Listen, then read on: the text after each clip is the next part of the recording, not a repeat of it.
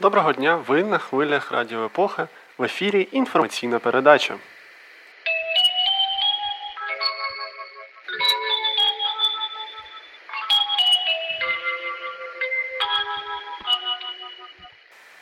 Головна новина. З 8 січня в Україні почав діяти локдаун, пов'язаний з пандемією COVID-19. Цього разу заборонено роботу закладів освіти, торгівельно-розважальних центрів, непродовольчих ринків, закладів побутового обслуговування населення, спортивних залів, а також проведення усіх масових заходів за виключенням матчів професійних спортивних команд за відсутності глядачів. Роботу закладів харчування дозволено тільки на виніс. Дозволяється робота транспорту, продаж продуктів, ліків, побутової хімії та друкованої преси, робота фінустанов, АЗС та СТО, готелів та салонів краси також дозволена. Таким чином, під час локдауну працюють супермаркети, але в той же час продаж побутових товарів в них не відбувається. Багатьом логіка таких заборон не є зрозумілою, тому міністр охорони здоров'я Максим Степанов був змушений пояснити, чим керувалося міністерство при ухваленні таких заборон. За словами Степанова, заборона реалізації певних товарів у супермаркетах змусить людей, яким такі товари потрібні, замовити їх інтернетом чи відкласти придбання. Таким чином, група людей, які відвідують супермаркети виключно через потребу придбати нехарчові товари, має уникнути контактів з іншими людьми, і в супермаркетах в цілому буде менше людей. Користувачі соцмереж не погоджуються з такою логікою. На думку пересічних українців, кількість людей, що ходить у супермаркет, не зміниться, адже мало хто відвідує супермаркети тільки заради придбання якогось побутового товару. Більше того, якщо люди не знайдуть потрібного їм товару, вони підуть його шукати у інші супермаркети та магазини, що не тільки не зменшить вирогідність зараження, а навпаки, збільшить її. Крім того, не всі українці постійно замовляють товари через інтернет, причому частина старшого покоління в цілому не знає, як це робити. Разом із тим, сьогодні є можливість повністю виключити зі свого життя покупки офлайн, адже навіть продукти можна замовляти через інтернет із доставкою в той же день.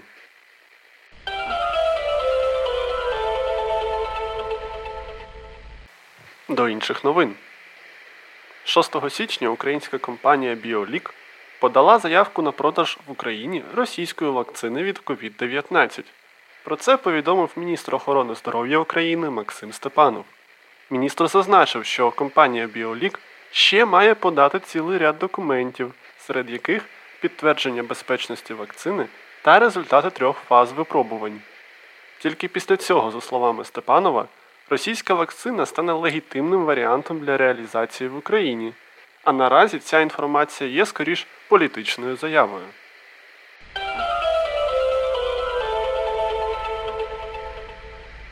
Продовжуємо тему. Україна є однією з небагатьох європейських країн, де ще не почалася вакцинація від COVID-19. Найбільше ж людей наразі вакциновано в Ізраїлі. Майже кожен п'ятий громадянин цієї країни вже пройшов процедуру. Втім, міністр охорони здоров'я України Максим Степанов заявляє, що вже наступного тижня буде укладено угоди з виробниками вакцин. На даний момент Україна підписала угоду лише з китайською компанією Sinovac Biotech, і перша партія товару з Китаю очікується в кінці лютого. Також Україна отримає близько 8 мільйонів доз вакцини в рамках глобальної програми справедливого доступу COVAX. Ці дози надійдуть безкоштовно, але станеться це не раніше березня. Прем'єр-міністр України Денис Шмигаль вже звернувся до Єврокомісії з проханням прискорити цей процес. Також, за інформацією МЗС, близько 1,5 мільйонів доз вакцини може надати Україні Польща.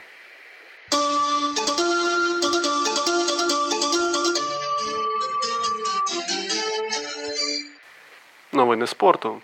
Київське Динамо запускає власну криптовалюту. Для цього кияни почали співпрацю із блокчейн-компанією Moonwalk. Бізнес Wire повідомляє, що головна мета такого кроку залучення вболівальників до командних активностей в умовах, коли клуб грає за порожніх трибун. Болівальники матимуть змогу конвертувати винагороди, отримані за участь у віртуальних командних активностях, у бонуси, які можна буде використати у точках продажу команди чи при відвідуванні стадіонів, коли або якщо це стане можливо. Клуб, з іншого боку, сподівається таким чином компенсувати неотримані прибутки під час періоду гри за порожніх трибун. Безумовно, такі новини є знаком того, що українські футбольні клуби хоча б частково розвивають власний бренд і відходять від більш традиційної повної фінансової залежності від заможних власників. Разом із тим, деякі вболівальники Динамо можуть критикувати клуб, бо той робить що завгодно, окрім того, що вболівальники хочуть найбільше не жити реальності, де головним тренером Динамо є Мірча Луческу.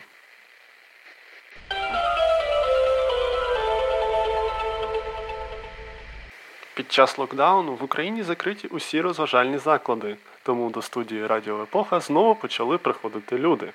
Сьогодні я знову маю честь розділити ефір із Катериною Морозовою, нашою запрошеною експерткою.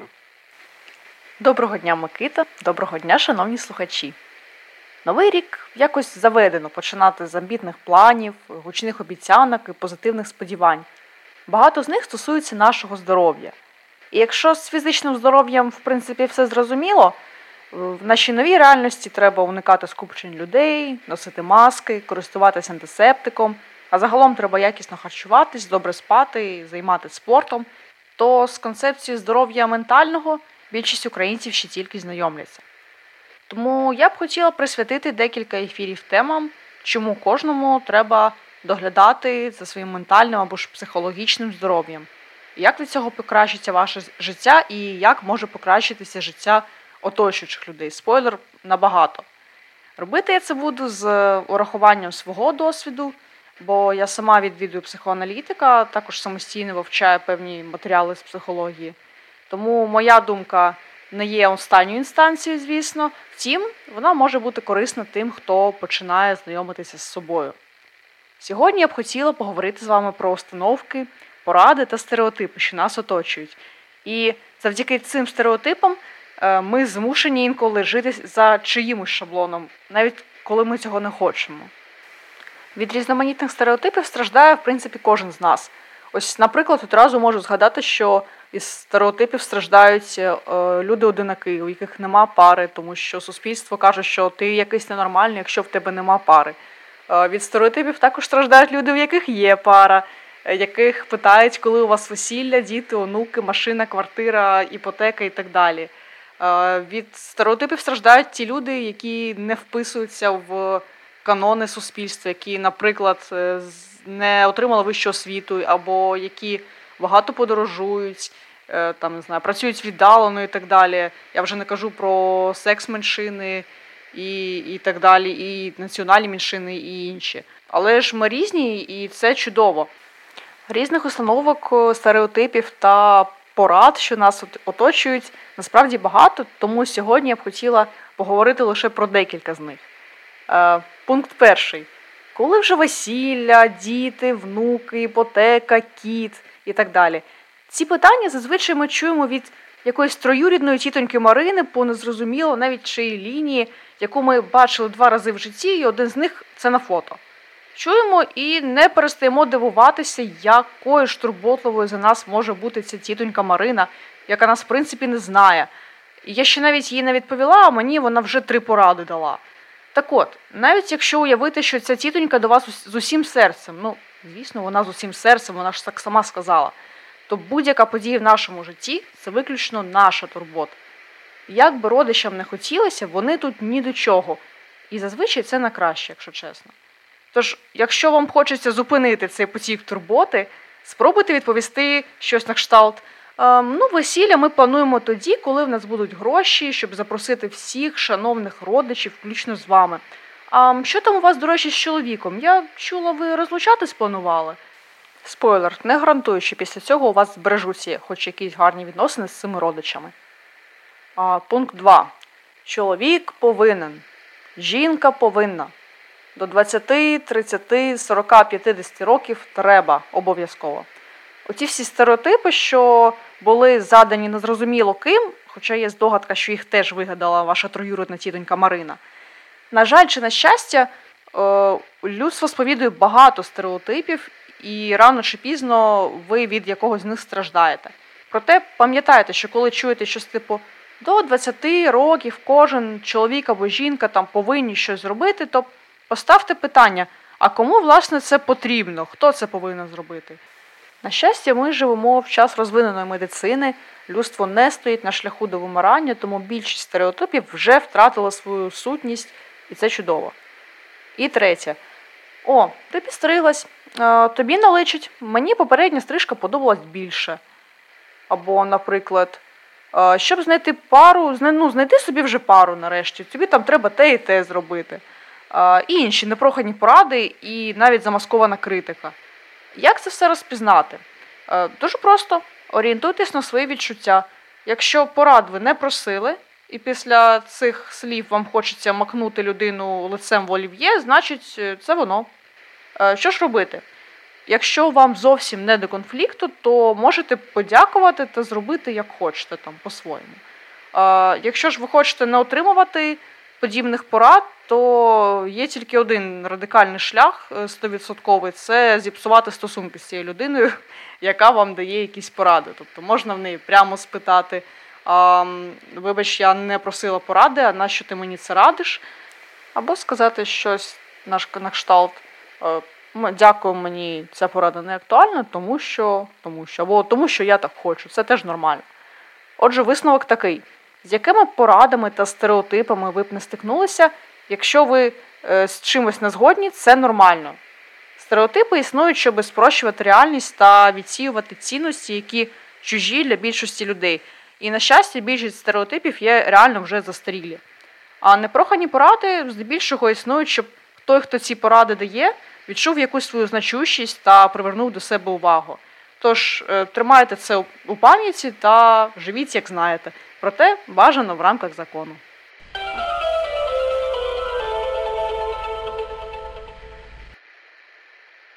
Це була Катерина Морозова. Дякую вам, Катерино. А ви все ще на хвилях Радіо Епохи. Ви слухаєте інформаційну передачу.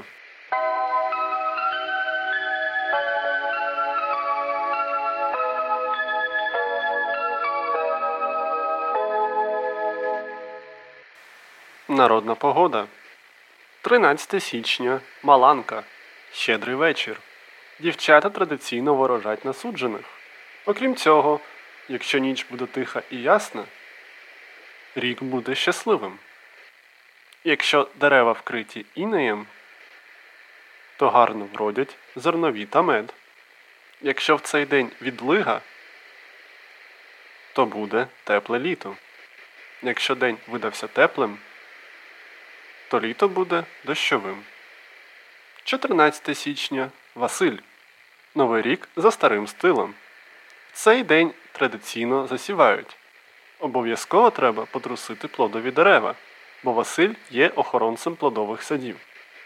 Якщо в цей день сильні морози та сніг, то рік буде врожайним. Якщо погода тепла та снігу нема, врожай буде поганим. 17 січня фекліст. Погода в цей день відповідає погоді у прийдешньому жовтні. Якщо в цей день на деревах багато снігу, то влітку буде багато бджіл. Якщо вночі небо чисте, то навесні будуть повені. Цей день в історії. 12 січня 1972 року КДБ здійснило в Україні серію арештів молодої інтелігенції, спрямовану проти українського національного руху. Були заарештовані В'ячеслав Чорновіл, Василь Стус, Іван Світличний, Євген Сверстюк та інші. 12 січня 1909 року народилася Марія Примаченко, українська народна художниця, представниця наївного мистецтва. 13 січня 2010 року апеляційний суд міста Києва визнав, що Сталін, Молотов, Каганович, Постишев. Косіор, Чубар і Хатаєвич організували геноцид частини українців, але закрив справу у зв'язку з їх смертю. 15 січня 1992 року затверджено музичну редакцію гімну України, автором якої є Михайло Вербицький. 16 січня 2014 року в Україні прийняті закони про диктатуру, які ще відомі як диктаторські закони 16 січня. 17 січня 2022 року в Харкові на площі Кернеса відбувся багатотисячний протест ковід-дисидентів проти триваючої вакцинації американською вакциною від COVID-19. Затримано 121 людину.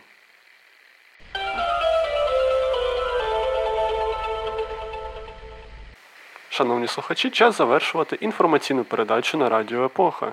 Дякуємо, що ви були з нами. Підтримайте нас на Патреоні. У студії були Микита Корнієв, Катерина Морозова. Носіть маски та дотримуйтесь локдауну. Будьте здорові! До нових зустрічей!